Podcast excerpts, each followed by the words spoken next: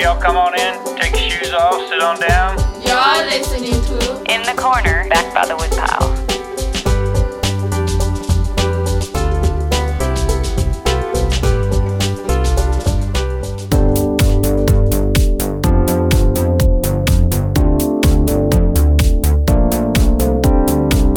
I'm Spun Counter Guy. Thanks for stopping by. Today we're digging through the cushions to hear a few smaller segments that either weren't long enough for their own episode or extra stuff from other interviews. First up, Mr. Chuck Harriman takes us back to the first Gulf War in the early 90s and shares what it was like to be a mechanic in the middle of miles and miles of sand. So, what were you doing before this thing broke out? Well, I was stationed in Germany. I was stationed over there in Vilseck, West Germany, which was a, a new post, and I was there for two years. Before I came to the States, you know, I took a leave before, you know, I was going to, to go to El Paso, you know, it's Fort Bliss. Even when I was in Germany, we knew that Saddam Hussein had already been at the border, and we knew something was getting ready to happen. And of course, the ones that had been there longer, they thought something bad might happen more than the ones that were there younger. Because whenever you're so used to not being in conflict, and we were so used to peacetime, that uh, we never ever expected anything really to happen. And then when that happened, you know, we found out how our training really, you know, had took effect. You know, Did you feel prepared? I really did not know. I mean, I, we always would, you know, uh, go through our regular training and stuff. But I was a mechanic, see, so I wasn't really a, a, a fighting soldier at that time. But I was a mechanic, and I was very prepared as a mechanic. Of course, when I was over there, I had dreams of being like, you know, the Audie Murphy type of things. You know, of course, I wasn't because I was a mechanic, so I didn't have to worry about it. But uh, I was very prepared as a mechanic. I loved my job, and I was, you know, very good at it. Go, I'll back up. Of course, when I finally uh, went from Germany to home, and then spent a few uh, a week or two there at home, went to El Paso, and as soon as I got down there, they started uh, giving us all our gear and stuff because we were getting ready to go directly to Saudi Arabia, and we, of course, we all got on the plane, and they kind of gear you up to go over there because all you saw was these John Wayne Cav movies, you know. Of course, that was you know way back when, and uh, but anyway, and so they were already gearing us up because they knew that this was going to be a conflict. So as soon as we got on the plane, got on this big old jet, you know, flew over there. When you was going to Saudi Arabia from El Paso, El Paso is kind of like the desert, but it wasn't the uh, like the Gulf. The humidity was so bad that you, when you first got there, you had to walk around with two bottles of water everywhere you went, or you dehydrate. Really? And matter of fact, if you didn't have two bottles of water, they would give you disciplinary action because you were not taking care of yourself. When we went out in the middle of the desert, it was a lot different than what you didn't have to worry about dehydration as bad. It's kind of funny because we think of desert as being so hot and so terrible, mm-hmm. but actually the desert was much better than the Gulf because it was dry, dry heat. And I mean, 100 degrees in the desert is nothing compared to even 90 degrees in Kentucky, even even, but especially in the Gulf because it's extra hot there. But whenever we was in the the desert during the training portion of getting prepared to do the uh, the invasion or whatever you want to call the, the kind of what we did was uh, the training was rougher than the actual war. Of course, it wasn't for the Iraqis, I'm sure, but we, I mean, we were, you know, up. I was as a mechanic, I was up for three days straight without any sleep. I mean, as soon as I get through working on a vehicle, of course, these vehicles are all old and they really all needed to be turned in anyway. Uh, they'd go out, and as soon as they'd break down, they'd bring it back to me. And as soon as they'll come back, you know, at first, you know, you kind of doing your job, you know, and you're, you're enjoying doing your job because that's your job. You're over there anyway. You know, what are you going to do? I mean, and then couldn't go out get a date or anything, you know. anyway, so so I'm out there and I'm doing my job, and finally, you know, after a period of time of working on all these vehicles, you can get tired. As every time I would start to lay down and rest, then that would, the recovery vehicle would come back with another tank. You know, and that's how you know these these vehicles. You know, out there in the desert. That's why whenever we got the new vehicles to actually go into Kuwait and do our job, that uh, the new vehicles, man, you didn't have to hardly do anything to them because they were so well taken care of, brand new. During the Gulf War, the actual war phase of it, I had to go out and work on a, uh tank that was broke down, and it was just me and the tank crew. Of course, all the air forces that you know the Iraqis had was depleted, and they had all flew to Iran. So really wasn't that much to worry about in that area, but to be out there by yourself, you know, working on a tank and not really having any kind of uh, protection. Just two hours ago, Allied air forces began an attack on military targets in Iraq and Kuwait. These attacks continue as I speak. Ground forces are not engaged. This conflict started August 2nd when the dictator of Iraq invaded a small and helpless neighbor. Kuwait, a member of the Arab League and a member of the United Nations, was crushed, its people brutalized. Five months ago, Saddam Hussein started this cruel war against Kuwait. Tonight, the battle has been joined. So give me a scenario like a, a tank breaks down, they call you, you got to go out there. Do you drive out there by yourself, or do you have an assistant or something? Well, usually, if like let's say if you're in a recovery vehicle, you and your crew would drive over to where you know they tell you the grid coordinates and whatever. You get your map out, you go exactly where they're at, and you automatically start working on it. And the only real uh, protection you have, if it's out there in the middle of nowhere, would be either the tank crew or whoever else that you got with you, you know, to pull security and uh, you get the vehicle fixed as quickly as possible. And if you couldn't get it fixed as quickly as possible, you automatically would hook it up to the recovery vehicle and take it back. And that's where I was at. I was about five miles from the front, and they would take it back to me if it was be able to be taken back. And but the vehicle I'm talking about that was broke down out there, they dropped me off there, and everybody else went with the, everybody else. I mean, as far as the convoy and everything, they just dropped me off with the tank crew, and I fixed the tank of course, you, you're going to work as fast as you can because you don't want to be out there very long working on a tank without any protection. And I got the tank fixed, and they drove me to, from the area there to where everybody else was, and then they just dropped me off with everybody else. The worst thing that I seen when I was over there, okay, we were all in a, in you know kind of like the circle, like you see the wagons, you know. That's the way we did with our what you call motor pool, mm-hmm. with all the vehicles, with the mechanics and all them what you call the uh, rear echelon people, you know, as far as the people that are support, you know, that did all the, uh, you know, the work, you know, in, in, the, in the motor pool type of setting. And we were all in that circle. They was destroying all the anti-aircraft weapons that they had, Iraqis had over there, already set up, and they were dug in. And you could hear shrapnel, you know, flying over us and stuff, because we were actually too close to where they was blowing this stuff up. And then the motor sergeant I had, he uh, decided he was going to go over to the next truck where they was listening to it on the radio to see if there was any news about a peace treaty or whatever. And so while he was outside, you could hear they blew up one of those uh, anti-aircraft weapons, and then you could hear the shrapnel flying over the, the, truck. Of course, it could have been any of us. If it hit the truck, it would have, you know, you know, hurt us. But anyway, that was the main thing I heard. Know, it was bad because the shrapnel went over and he was out there in, in the middle listening to the radio, and it, a piece of shrapnel hit him right over the heart. Oh no! And, and uh, put a big place in his, you know, blood all over his hands, all over his uh, chest and everything. Of course, they rushed him to the Navy hospital they had there. He survived it, but uh, that was the most dangerous time. Basically, what we started out against was a couple of hundred thousand Iraqis that were in the Kuwait theater of operation. I don't have to remind you all that we brought over initially defensive forces in the form of the 101st, the 82nd, the 24th Mechanized Infantry Division, the 3rd Armored Cavalry, and in essence we had them arrayed to the south behind the Saudi uh, task force. Uh, also there were Arab forces over here in this area arrayed in, uh, in defensive positions, and that in essence is the way we started.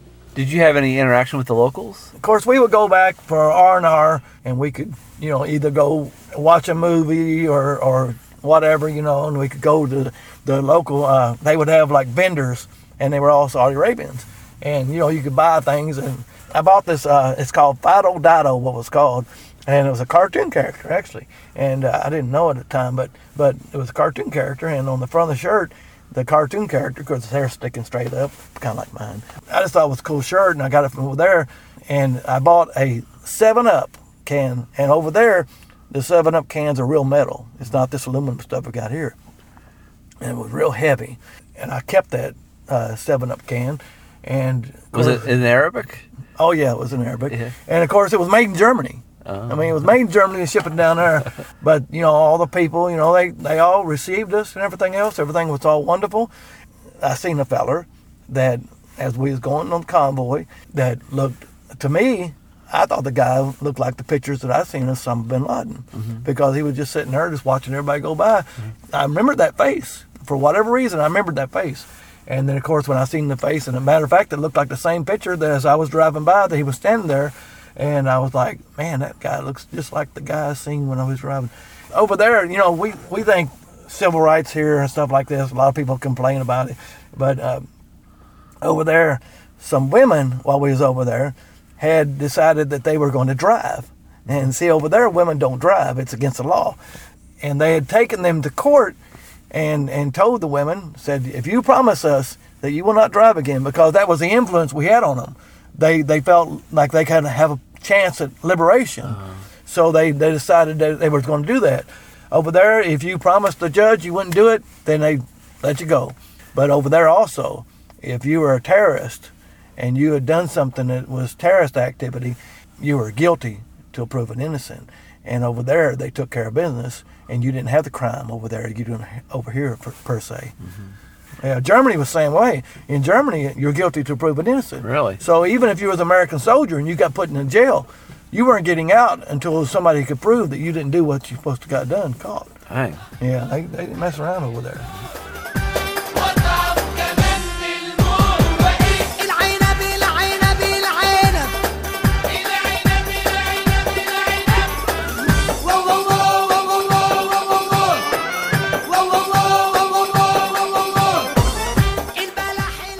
War, you know, it was more of us hurting ourselves than the Iraqis hurting us because we were all told don't pick up anything because it could be booby trapped or it could be a mine or anything else. A guy, as soon as they got over there, first thing he did was he picked something up and boom, blew up in his hands. It killed that guy. If he had just listened, mm-hmm. you know, it wouldn't have happened. But the only thing that I seen to me that was exciting as far as what you see in a war or any kind of pictures and stuff you see.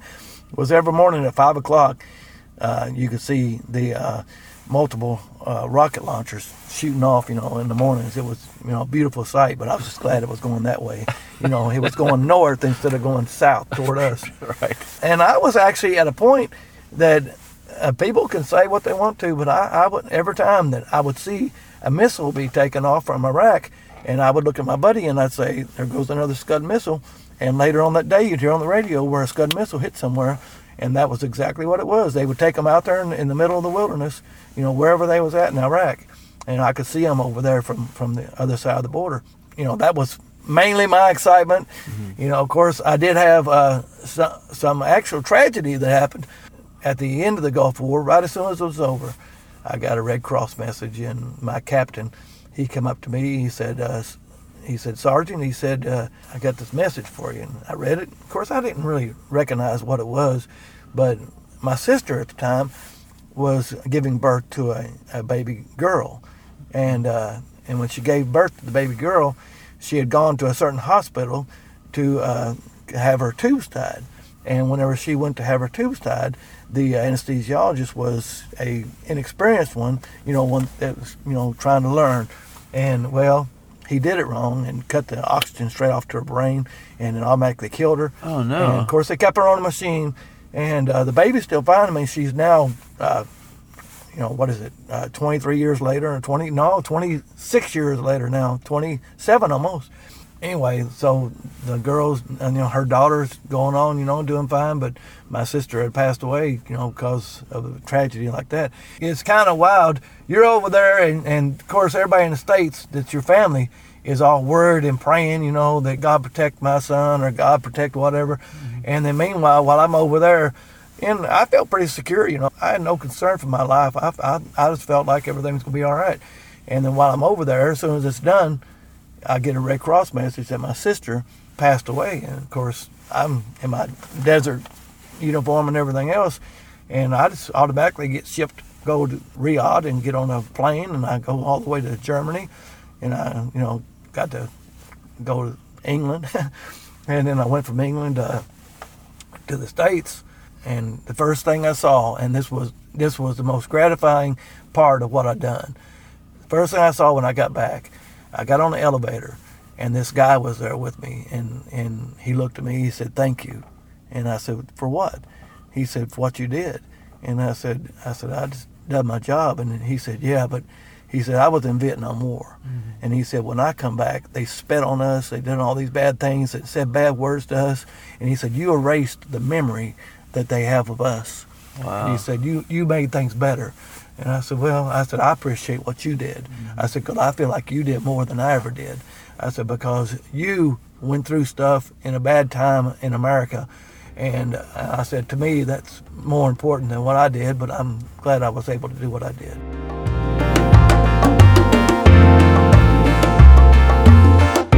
Next, in my often mentioned hometown of Boonville, Indiana, there's a couple block radius where a high amount of afflictions seems a little out of the ordinary to just be happenstance. My next guest will tell of not only her own sufferings, but of why the neighborhood seems to be cursed. Okay, so I'm here with my friend whom we will call for this recording Garrison. Hi, Garrison. Hi. And we are in Boonville, Indiana, and we are on 9th Street between what roads and what roads? Taylor and Chestnut. This is where you grew up. Yes. Yeah. You said there was a trailer behind the house that you lived in. Is that correct? Or Correct. Yeah. Okay. But it's not there anymore. No. Okay. So first of all, talk about growing up in this little neighborhood.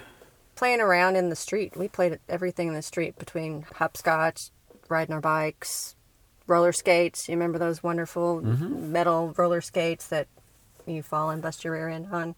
Trying to freestyle on our bicycles. That didn't work very well. I I flipped over the handlebars of many a bicycle in, on this street. And you said the part where we're parked at, you've wiped out several times. Oh yeah, yeah. I, I wrecked my brother's uh, chrome mongoose a few times, and I didn't have permission to borrow it. So you know, Okay, so you had told me earlier that since you were even an infant, you'd had some health problems. That, correct. Meningitis. So you'd always maybe been a little sickly Right. before. Okay. But uh, somewhere along the way, things got a- whole lot worse. Correct. Okay. And what age was that? It's hard to say um, because I complained for years and years, even in grade school, of being dizzy, and I was always told it was something else, like perhaps an inner ear infection, even though it didn't show anything on a blood test or anything like that. Tired, I was the one kid that would rather sleep half the time than go play with my friends, which what kid does that? Just other weird things where I would just get sick and nobody else was getting sick, and there was really no good explanation for it. Headaches, weird pains that I couldn't explain, and then there were times when I would actually go numb for no reason at all, but it was always explained away as something else. Nothing ever really came much of that until I got into my 20s and I started to push because most doctors just thought I had stress or I was crazy. They thought my mom was crazy and enabling me, so I was a hypochondriac and she was an enabler. Uh, eventually, I woke up one morning, and this was after I was married. I was numb from the waist down. Whoa. I thought, okay, well, it's happened before. No big deal. It'll go away in a couple hours and everything will be fine. But it, it didn't. It kept getting worse. And I remember I was terrified driving myself to work because I couldn't find the pedals on the car. I mean, I had to look mm-hmm. because I couldn't feel it with my foot. Mm-hmm. And when I got home that day, my husband was working night shift, and I told him, I said, I'm calling mom, and I'm going to have her meet me, and I'm going to the hospital when I get off work tomorrow. I said, because I can't do this anymore. Mm-hmm. Hands going numb, feet and legs going numb, and I'm being told all the time that it's nothing and it's just stress because I was in college and two jobs and that kind and sure it could have been stress but nobody else that i know that's working two jobs and going to college is going numb mm-hmm. or falling upstairs and falling downstairs or just falling down for no reason at all. Mm-hmm. Something's not right that night she picked me up and we went to the hospital At first, there really wasn't anything. They did some exams and everything, and I think it was set up for the next morning to have an MRI. But then when they called the neurologist in, from the get go, he thought I was full of crap. Things started happening where even he couldn't deny that there was something wrong. Mm-hmm. My spinal fluid came back and it was all screwy. They sent me to Indianapolis and through a couple of MRIs and other tests, they finally settled on it being multiple sclerosis. So what's interesting about that, which you know it does happen. I guess what I understand of it, some people have the gene, and sometimes it gets I- unlocked. yes, yes, and I do have some people that I'm related to that Right. have it too. Sometimes, but what was interesting about it is when we were driving to this neighborhood, you started pointing to houses and started naming off what ailments everybody seemed to have, and they weren't just Correct. like your typical kind of thing. So, for example, we're looking over here. I think you pointed to some of these houses. So, Right. That house over there, lupus. The house behind you was a grandmother of somebody I grew up with. She died of cancer. That house down there, she died of cancer. There's another cancer case up up the hill. Somewhere up there there's another person with MS and or lupus. I can't remember which. Mm-hmm. Down at the other end there are one, two, three, four, five, six cases of multiple sclerosis, at least one of lupus, and a lot more of cancer just in this two blocks. That's just crazy.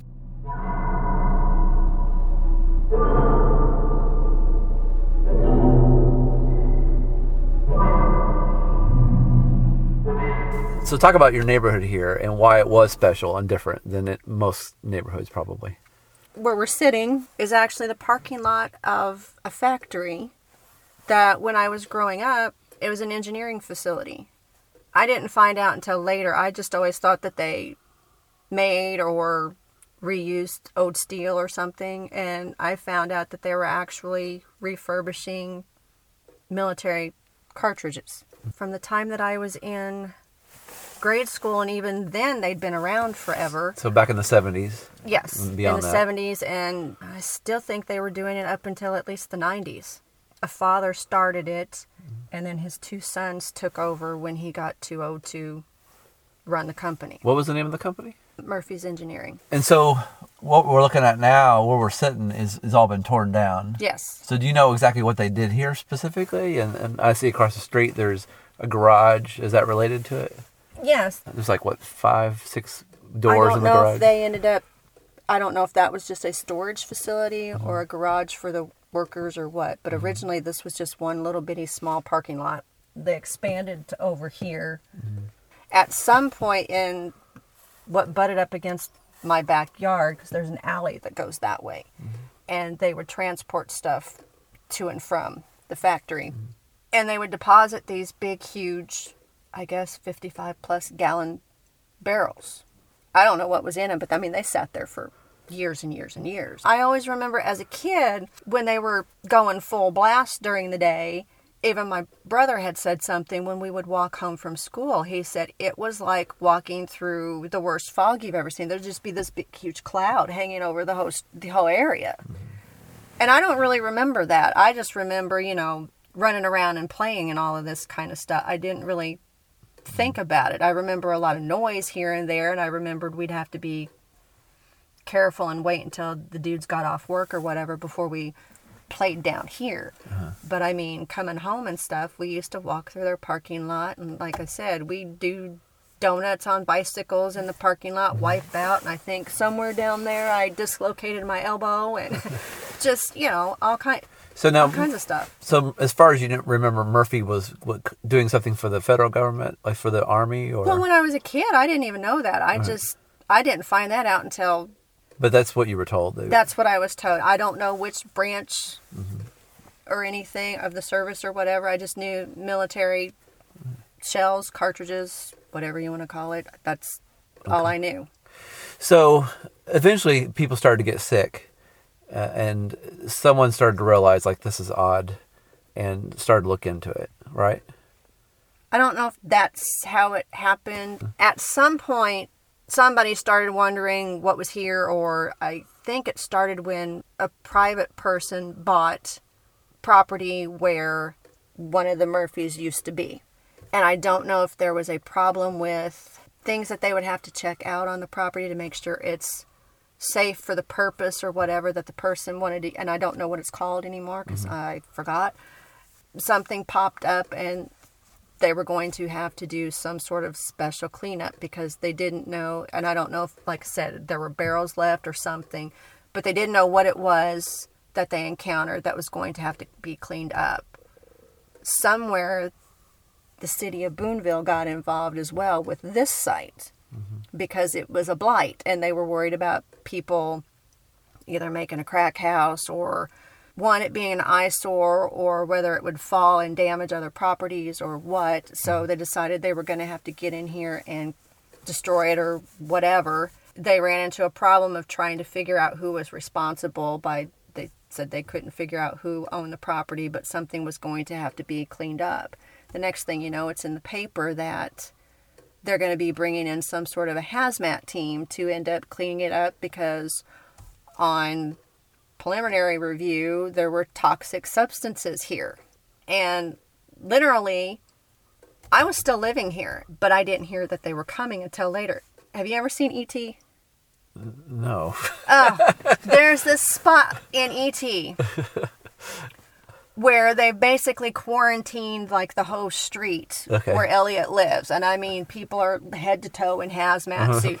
And when I turned the corner down there at Taylor, I, it was like a scene out of an alien movie or something. Right. There's just stuff covered everywhere, and there are people walking around in suits. And I ended up stopping at my grandparents' house because they lived in front of me. And I said, Do you know what's going on? And they, Yeah, they're out there cleaning up that mess down there. Do uh-huh. you believe that? We're living here breathing this. These people are covered head to toe in hazmat suits, but they're fine to leave everybody else living here like so they it's didn't ev- nothing. they didn't evacuate or anything. no. Wow. No, we and you know, then we had to end up reading in the paper what the heck it was that they found.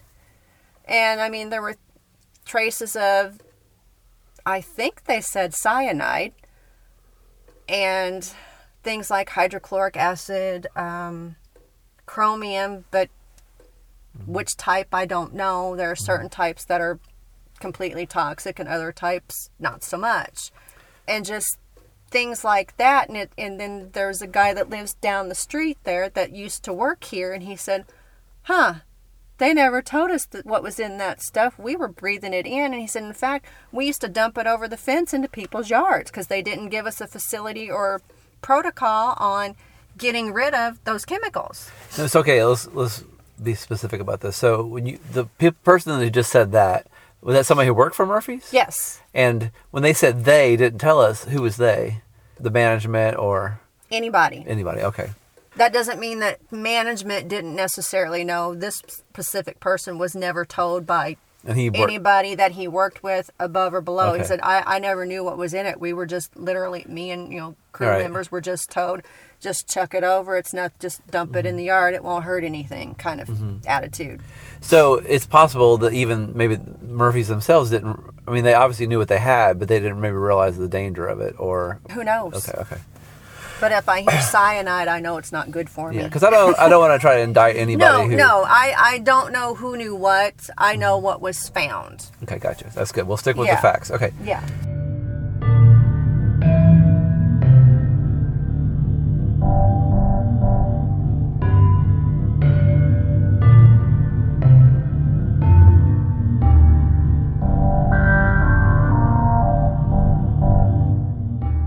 So they're pretty open about cleaning it up, obviously, because it was in the paper, and they're and obviously the guys are in their spacesuits out here.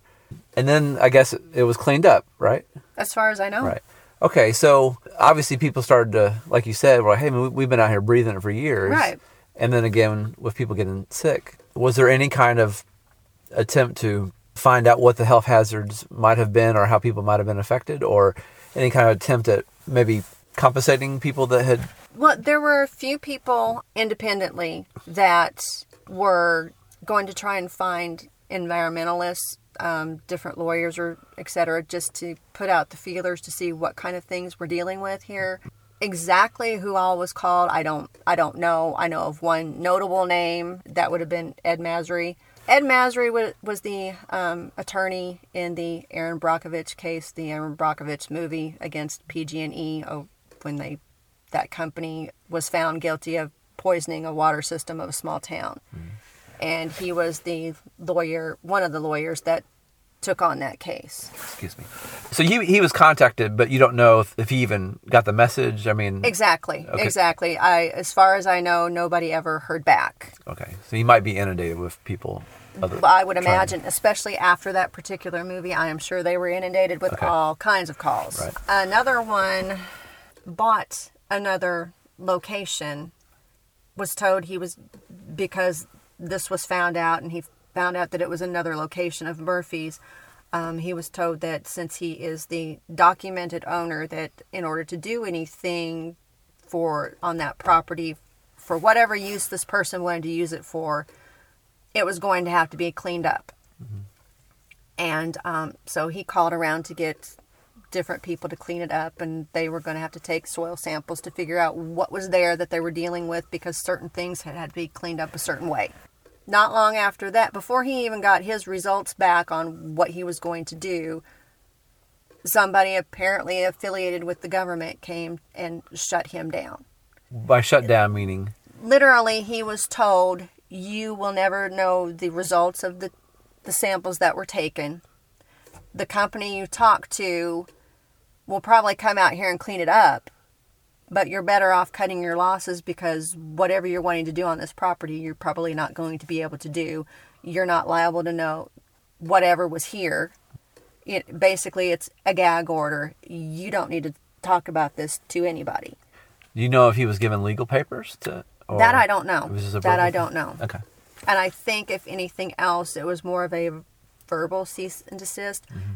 Do you know of anybody else who have gotten the same? Yes. Okay. Yeah. And apparently, somebody else saying that they were with some branch of government was also told not to discuss it, just basically to leave it alone. Why, I don't really know. And these are people around here, you know, it's hard to shake up a redneck. Am I right? Yeah, Yeah. And I mean, these were people that like, "Bring were it even- on." that were kind of saying, you know, I don't feel comfortable talking about it on the phone. I don't feel comfortable talking about it to somebody face to face. And mm-hmm. that's exactly what people were being told. It's like, look, I've known you all my life, but I'm kind of worried about saying anything because mm-hmm. who knows? They probably open a file up on somebody and then people start sounding like conspiracy theorist crazies or something, you know, got mm-hmm. the armadillo hat on wrapped in some tinfoil or something. Right. Yeah. But I mean, I know you say that, and, and of course, I think uh, the powers that be would prefer it, that stereotype to be true. And, and there are some people that are, are no doubt are just making up stuff in their basement. Oh, absolutely. But there's been many cases where the government has admitted wrongdoing or covering up something. I mean, uh, look at Tuskegee. Tuskegee, exactly. Um, there was a my own grandmother was experiments were done on her and she never knew it and and died prematurely of cancer. Uh, something from the the 50s and the Cold War.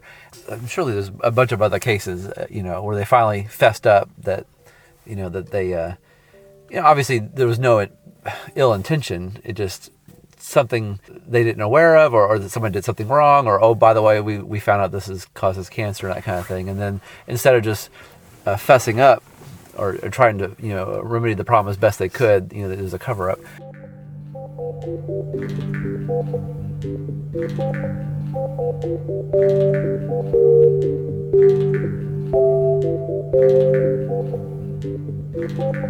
And lastly, for the Trying to Herd Cats episodes, I had been recording folks' reaction to the observation by economist Milton Friedman, which was if you put the federal government in charge of the Sahara Desert, in five years there'd be a shortage of sand. Most of the answers I got weren't all that interesting, save for these two. That would be an improvement. So, so you're all for this? probably. It reminds me of the uh, Walrus and the Carpenter. It's uh, seven maids with seven mops swept for half a year. Do you suppose the Walrus said that they could get it clear? what is that from Alice in Wonderland. oh yeah Well, uh, it was through the Looking Glass, I believe. I think they would start like seeing mirages and just lose it. Mirages of like money and corporate buyouts and paperwork. Just Oh, there's a corporation that we can tax. There's a lobbyist group over there. Run, run, run. No, wait. It's just a just a cactus.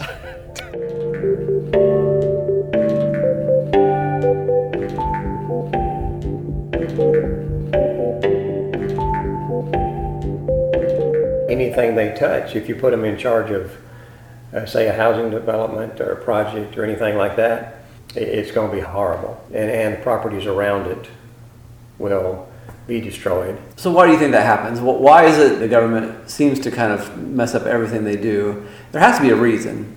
You know, it, it's funny to joke about, but it's also kind of tragic. Because most of the people that actually work in the government are really have they don't take ownership of anything and responsibility uh, for anything. It's almost impossible to fire anybody in the government. No motive. right? And so they may move them to another department and try somebody else for a while and this and that. Entire sections of cities are blighted completely over probably one thing, really. It started years ago. It was like Section 8 and different things like that. Houses that today, if all these kind of things weren't put into place, houses would be selling for $150,000. I could go pick them up this afternoon. I could probably find three to close on by next week for twenty-five to thirty thousand dollars. It's what it does to these neighborhoods. Now, what's just happened also, again, just recently and just happening, and I'm not sure if it's about to pass or uh, will pass or what, but our president is pushing that every developer develops a neighborhood will have to give properties and set aside certain parts of that land that houses would be able to be built on and low-income people put in there. Now, this doesn't matter if you're building a $5 million uh, estates or whatever it is. These people are going to find in their estates, when they make these purchases, possibly being paid for by the government, people living in the next house eventually that are being funded by the government, by their own tax dollars. They may look over there one day, all of a sudden they see total blight. Now, the impact of that is enormous. Is this supposed to be a law or But They're passing, regulation? they're passing a law. I don't call it a law because it's the law, it's what Obama's doing because he has a pen and a phone. Right. And he's Is it doing that. executive order or? Executive orders. When the people that want to control, have some control over the kind of neighborhood they live in, that's what he wants to destroy. It's called, he calls it equalization or mm-hmm. it's, it's, it's not fair policy or all that kind of stuff. People that have enough wealth to want to They don't- sort of insulate themselves from some of the crime and everything else and want to have better neighborhoods. Now, I hope it catches on fire enough that people will start to rise up against and tell the congressman and everybody else if they can get off their butts and start really voting and passing some stuff that's that's veto proof. Because it's not just a Democrat problem; it's a Republican problem. Everything, right, exactly right. We don't have uh, Republicans that are, their hair, hair's got to be on fire. It really does. Right. Because there's just too many things here that's just going on, and they're sitting back. We're paying them, and we're not getting our money's worth. Well, I'm a conservative, a Republican, but when I say that now, I feel a little dirty when I say it because so many of the Republicans that are leaders of our country are not conservative enough to where they're going to take hold of this thing and be out there and say, no, it's not going to happen. I've heard the term used by both leftist and conservative, but they call, I guess we call them Republicrats or I've heard of that. yeah. something like that. We just can't really tell the difference between the two parties. You know, there, there's there's having a big party on our, our dime. So what do you say to the person that says, "Well, you're just being uncompassionate because you just don't want to help those people that low income people"? I think it's easy for people to talk that way that don't have anything much, they don't own anything, they don't take ownership of properties or businesses or stuff like that because it doesn't really matter to you. If things don't go well where you are, you can just uh, walk away, pick your suitcase up, and go someplace else, I guess. But when you invest and own properties, you want the best for that neighborhood. You want the best for the community. You want the best for everybody. It doesn't matter race or anything like that. it? Obviously, race got nothing to do with it. that's what they'll say though. Oh yeah, people try to say that, but it's it's all comes down to finances and what people are doing with their dollars and how they're either destroying or building up the country and the neighborhoods. You know, and if somebody is pink and purple polka dot and they're jacking up cars in the neighborhood somewhere, That's destroying wealth. That's just taking a neighborhood that possibly could be one day go up to values. But it's more than just jacking up a car in the front yard. I mean, Oh, it's more than that. It's like making meth in your kitchen or. Well, this one thing comes after another. You Yeah. first you might have not the jacked up car, but you've got something else. There's just certain things that happen when you go. You know there's trouble there. Mm-hmm. There's trouble brewing. You start thinking we better get out of here because you wait too long. Now all- what that happens is all the good money runs. It's going to be left for the people that can't run. Their values go down, down, down because they're stuck.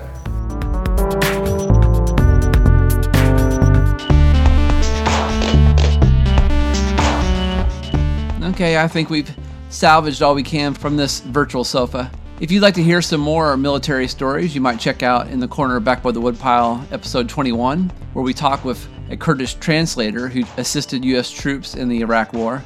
And then, episode 57, where we go to the beaches of Normandy to talk with one of the last few survivors of that historic day on June 6, 1944. Or if toxic dumps is your jam, you should swing over to episode 123, where we talk about what went down in the quiet little glowing town of Paducah, Kentucky.